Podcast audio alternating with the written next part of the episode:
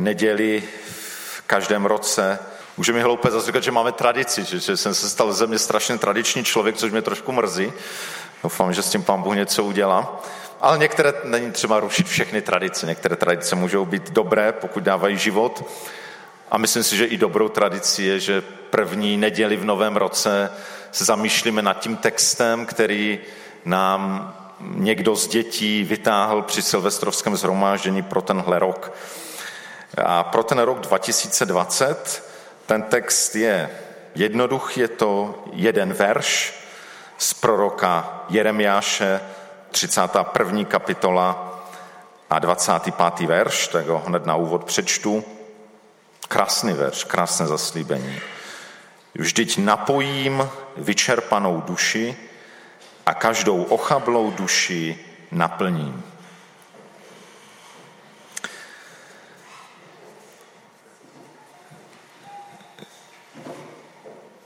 Říkal jsem si, že dneska i to kázání bude takové pedagogické v tom, že někdy, když vytrhneme jeden verš z písma, tak si můžeme doložit jakoukoliv teorii. Takže chci taky trošku ukázat, že, že je dobré vidět celý kontext, ve kterém ten verš byl napsaný a pro koho byl napsaný a v jaké situaci, abychom možná lépe porozuměli. Takže pro ten nejúžší kontext přečtu i ty dva verše před ním, takže v Jeremiáši 31 od 23. verše po ten 25. Čtu z českého studijního překladu. Toto praví hospodin zástupů Bůh Izraele. Až změním jejich úděl, znovu budou v judské zemi a v jejich městech říkat tato slova. Poženej ti hospodin příbytku spravedlnosti, horo svatá. V Judsku i ve všech jeho městech budou bydlet pospolu zemědělci i ti, kdo putují se stádem. Vždyť napojím vyčerpanou duši a každou ochablou duši naplním. Takže ten nejúžší kontext je zaslíbení návratu obyvatel Judeje do své země, do země zaslíbené. Ale dobré se podívat ještě na ten širší kontext. Jeremiáš, jeden z těch čtyř velkých proroků starozákonních, eh, prorokoval v takovém těžkém období pro Izrael, v období, kdy eh, Nejdřív ještě za krále Jošiáše to vypadalo dobře, Jošiáš dělal takovou dobrou náboženskou a společenskou reformu, ale po Jošiášově smrti eh, nastaly zlé časy, nastoupili jeho synové, kteří, eh, kteří zdaleka nebyli takových kvalit jako jejich otec. A a postupně se dostávali pod tlak babylonské říši, došlo k první deportaci, potom k druhé deportaci, ke zničení Jeruzaléma, chrámu a tak dál. A právě Jeremiáš začal vystupovat krátce před tímto obdobím, kolem roku 600 před naším letopočtem a větší část jeho knihy je o soudu. Jsou to proroctví nemoc příjemná sluchu.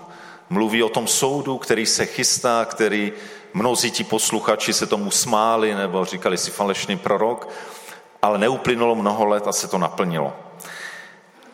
A vlastně až do 29. kapitoly je to tak. A pak přichází takové krátké intermeco, kapitoly 30 až 33, kde Jeremiáš prorokuje obnovu. A právě z této části je ten verš, který jsme si vytáhli pro tento rok. A vzhledem k tomu, že procházíme e, cestou zborové obnovy, tak myslím si, že i text k obnově je asi vhodný.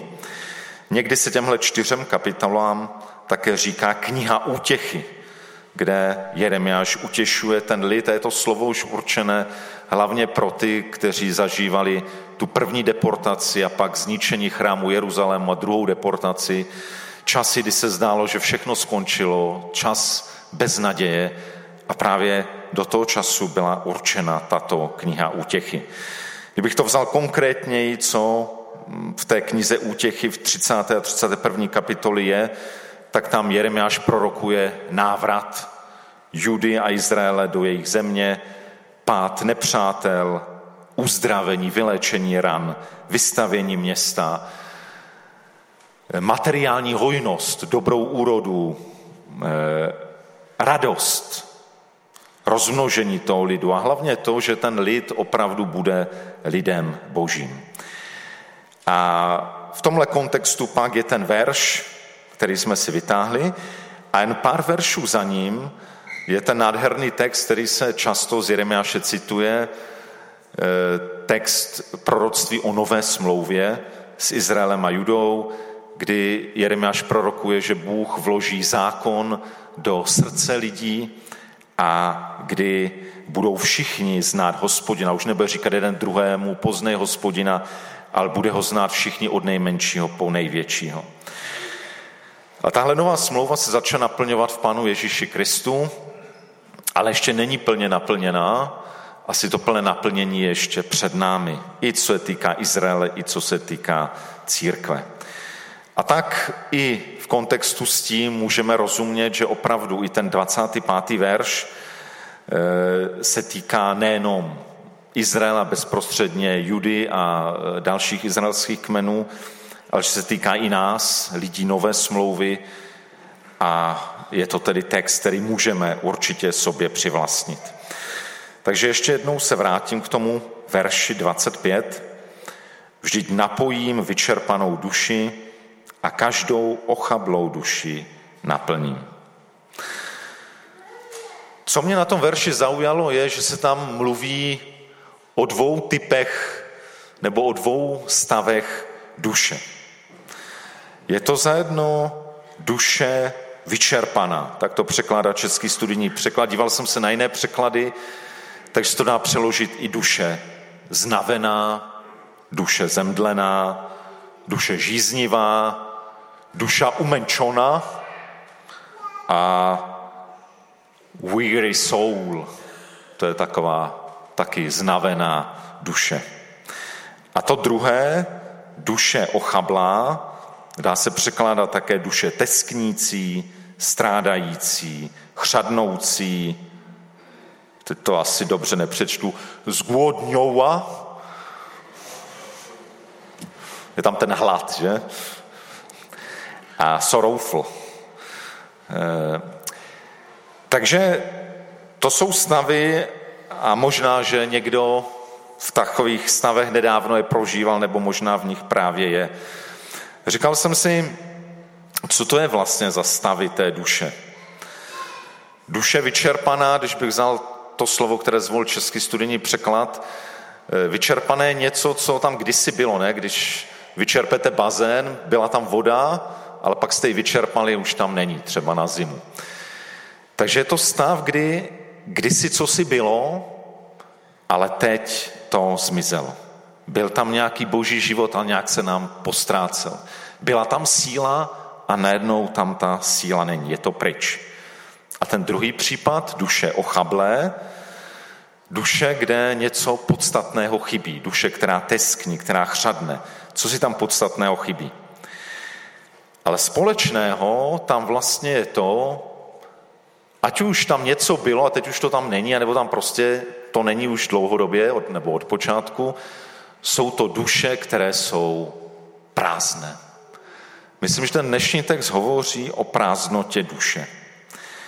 A uvažoval jsem nad tím, co se se stavem prázdné duše dá dělat a co s ní obvykle lidé dělají. První varianta, co mě napadla, co se dá dělat s prázdnou duší, teď nemyslím duši od motorky nebo od auta, jo? tak tam je to jasné, zalepí se, nafoukne. No víš, by se to dalo jako paralela vzít. S prázdnou duší první, co lidé dělají, že se snaží tu duši zaplnit něčím, co tenhle svět nabízí. Zaplňovat, já jsem to nazval zbožím tohoto světa. Může to být ta honba za slávou, za úspěchem, za mocí, za bohatstvím materiálním, za penězi. Může to být i snaha naplnit tu prázdnou duši tím, že vlastním nějakého člověka. Mnozí lidé naplňují tu duši právě tím, že e, musím být v nějakém vztahu, musím, ne, nevydržím v té prázdnotě. Myslím na eh, jednu sestru, která nedávno uvěřila, která má velké srdce pro evangelium, ne s evangelium druhým, akorát vždycky se jí to nějak spojí, že s tím klukem začne jí chodit. Prostě nevydrží sama. Holka jedna, no tak co, měla takovou divnou minulost, takže se to dá trošku chápat. A je to smutné a vede to do nových a nových problémů. Můžeme naplňovat tou duši vztahy, lidmi, Můžeme taky naplňovat, a to se dneska často děje, že tu prázdnotu duše naplňujeme zážitky, ze zážitku do zážitku. Eh, dnešní lidé milují zážitky. A všechny ty věci můžou být v nějakém smyslu dobré. Ale pokud těmihle věcmi nebo lidmi, skutečnostmi naplňují prázdnotu mé duše, tak tu duši to nenaplní. A vlastně to vede do takové určité spirály, kdy stejně nejsem naplněn a tak žádám znova a znova víc a víc a znova a znova prožívám zklamání, že ta duše není naplněna. Myslím si, že co jsem ta nejmenoval, co jsou například drogy, jeden teda z výrazných případů toho, tohle pokusu naplňovat prázdnotu duše, tam je to úplně zřejmé, že, že musí ten člověk zvyšovat dávky, že musí víc a víc a stejně už nedokáže ani ty zážitky si eh, mít ve stejné síle, jako měl kdysi. Takže je to koloběh žádostí a nových a nových zklamání. A vede to buď do takového otroctví, do závislosti na něčem, a nebo když už vnímám, že to, tu duši prostě takhle nenaplním, tak rezignaci. Už prostě nad vším mávnu rukou a život je o ničem.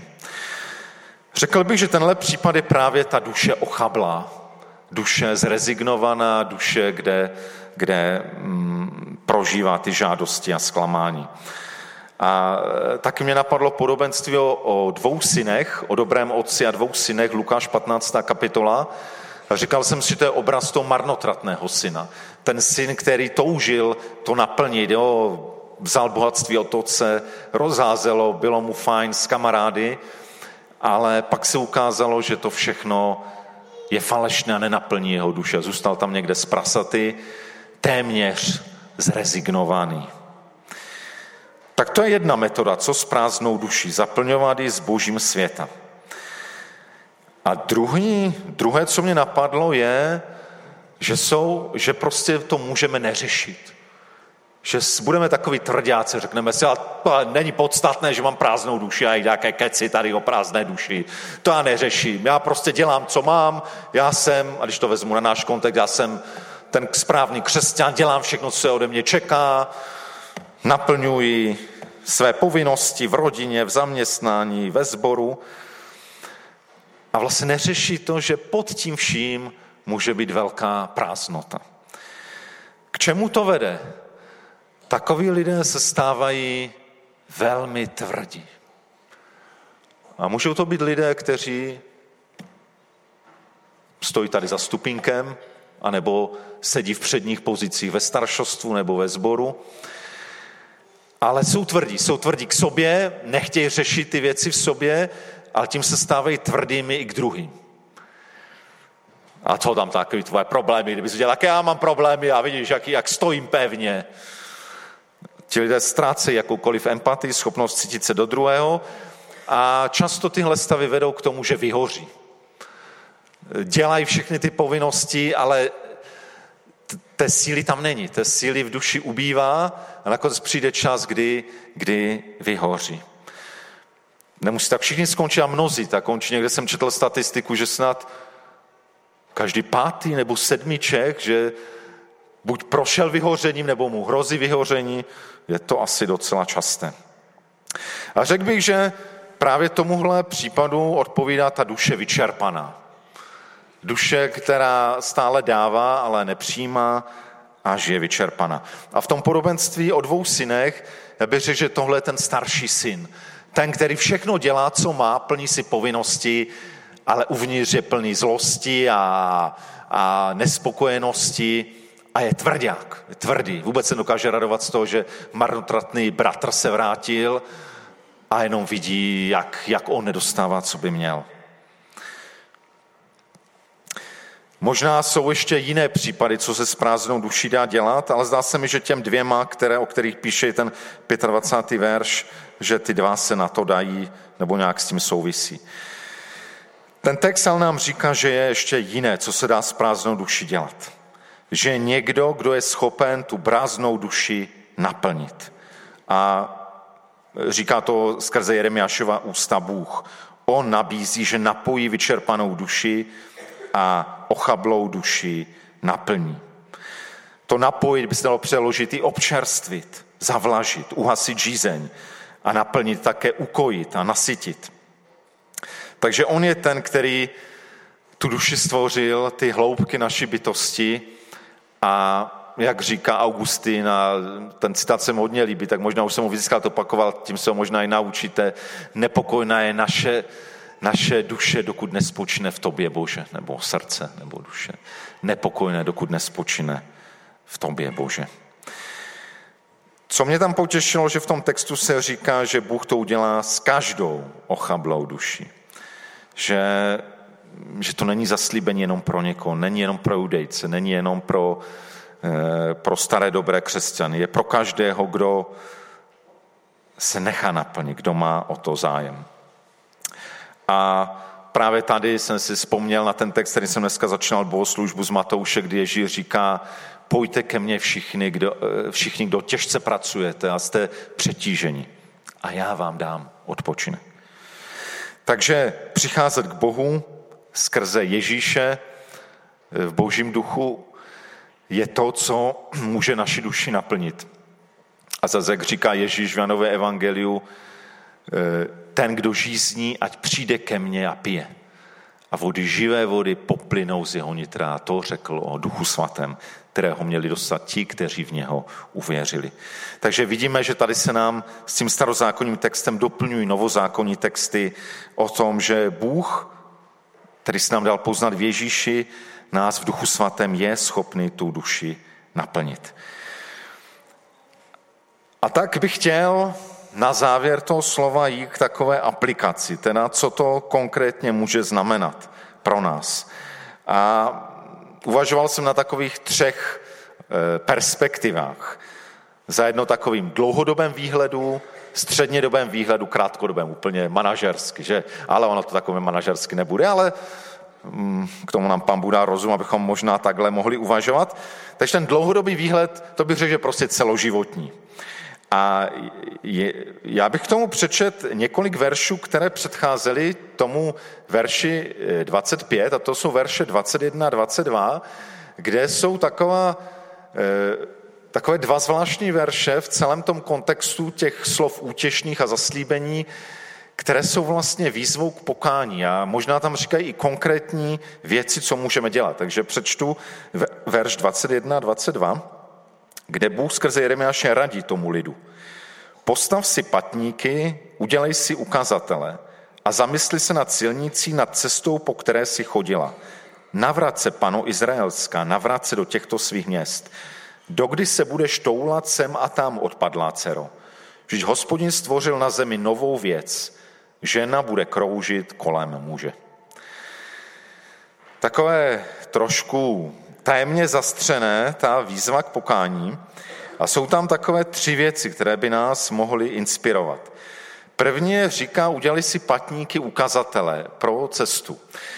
Eh, eh, víme, co jsou ukazatele směru, co jsou patníky na okraji cest, že nám ukazují tu cestu, ale možná je to myšleno v tom starozákonním kontextu tak, že třeba Židé dobře označovali hroby, třeba je natíral na bílo. Proč?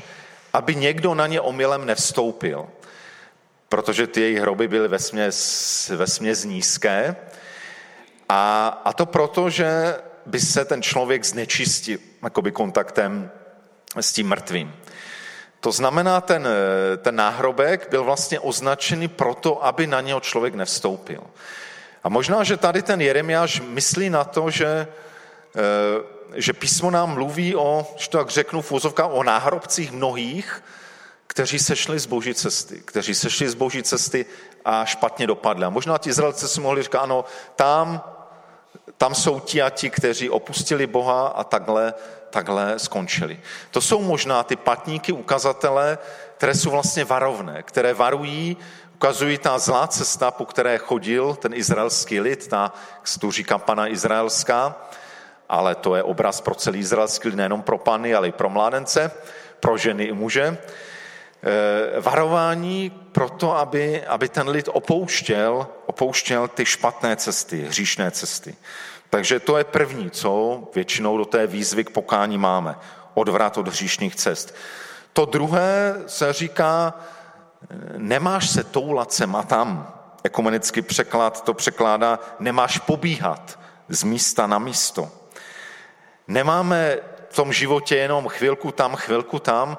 Vnímám v tom tom, že nejenom máme opouštět ty špatné cesty, hříšné cesty, cesty sebestředné, eh, cesty zlé, ale že taky máme hledat tu cestu, kterou pro nás Pán Bůh má.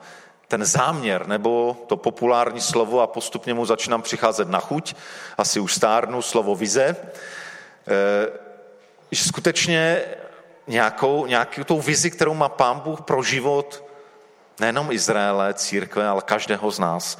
A že je důležité, pokud možná člověk tu cestu nenajde, pak se toulá sem a tam, zkouší tamto a ono, pobíhá z místa na místo, ale máme hledat a naplnit boží vizi pro svůj život. A třetí věc, to je trošku hůře srozumitelná, i ty překlady e, e, nejsou v tom úplně jasné, co to má znamenat.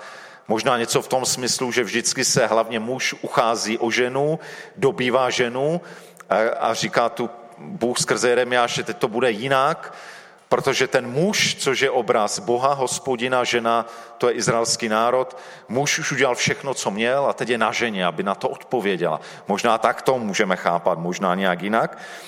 Ale v tom kontextu, o čem mluvím, v tom můžeme vidět to, že, že jsme povoláni k tomu právě přicházet k Bohu a nechat tu svou duši naplňovat. A to už víme víc než Jeremia, že Bůh opravdu skrze Pána Ježíše Krista udělal všechno pro nás.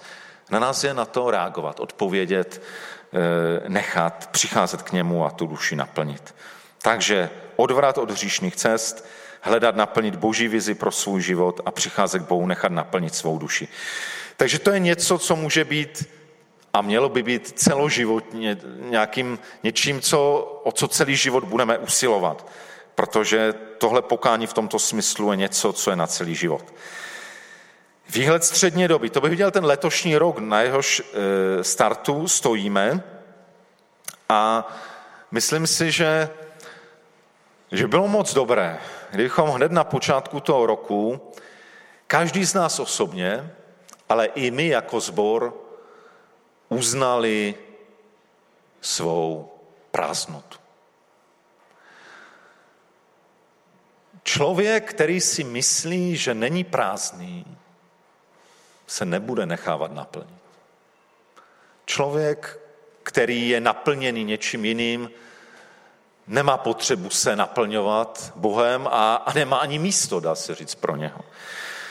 Takže velká výzva, kterou vnímám i pro právě i tím, že stojíme na začátku nového roku, je, je to, abychom jak ve svém osobním životě, tak my dohromady jako společenství sboru nějakým způsobem uznali svou prázdnotu, uznali to, že, že potřebujeme to boží naplnění, že potřebujeme znovu přicházet k Bohu, že možná potřebujeme být usvědčeni z toho, že možná tu prázdnotu své duše naplňujeme s božím tohoto světa, ať je to cokoliv. Ať je to honba za něčím ve škole, v práci, možná i v církvi, ve sboru, ve své službě. A nebo a nebo popíráme prázdnotu své duše a říkáme si, no to mě nezajímá, já dělám, co mám, co po mně ještě chcete. A pokud takhle, takové myšlenky nám přichází, tak bych se odvážil říct, že nám hrozí ta druhá varianta, tvrdost našeho srdce, to, že odmítáme sami před sebou, před druhými tu prázdnotu své duše přiznat. A tak, abychom mohli být naplňováni, potřebujeme uznat tu svou prázdnotu. A myslím si, že skvělou příležitostí k tomu je zborový půst. E, a tradičně ho už mnoho let míváme v lednu, budeme ho letos mít zase podobným způsobem. Jeden týden, bude to za dva týdny, eh, konkrétně o tom budeme mluvit ještě v oznámeních na konci zhromáždění.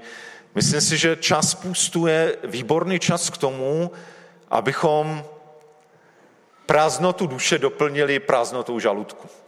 Aby nám kručící žaludek nebo něco jiného. Můžeme odložit eh, televizi a, a Faceko a, a Instagram a tyhle věci a bude nám to kručet někde, protože jsme tak online navykli, že už bez toho neumíme žít.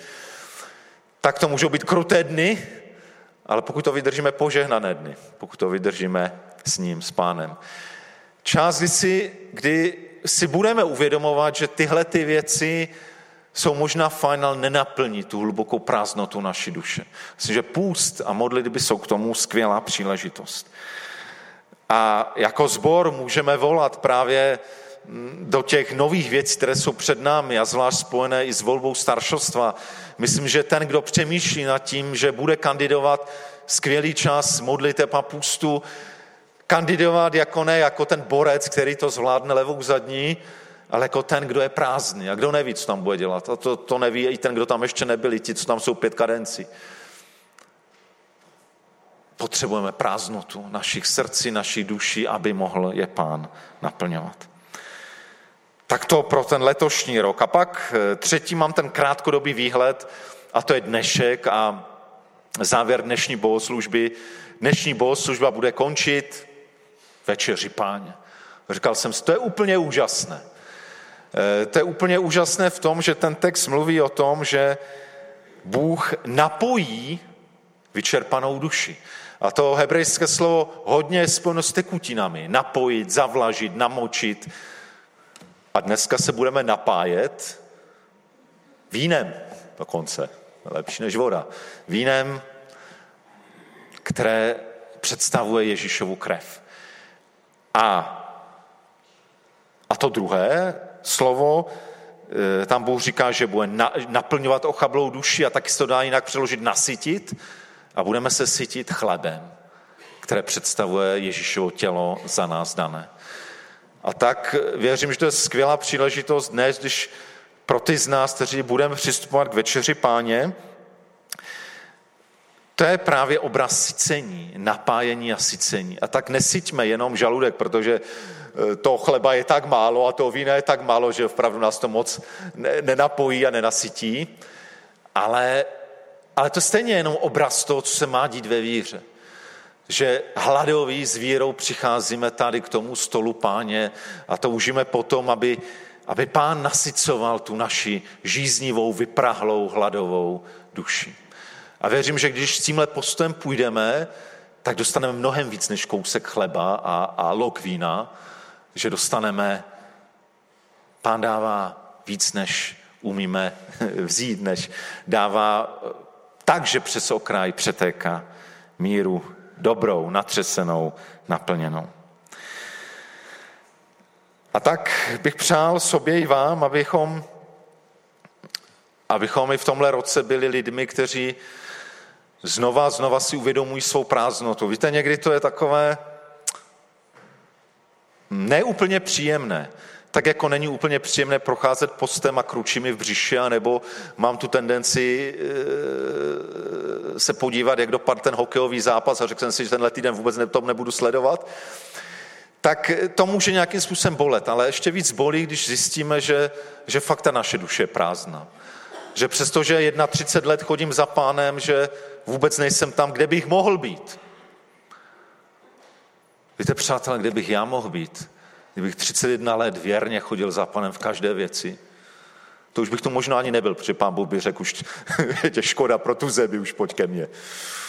Jsem tu, tak asi to tak úplně super nebylo. Mohl bych být mnohem dál.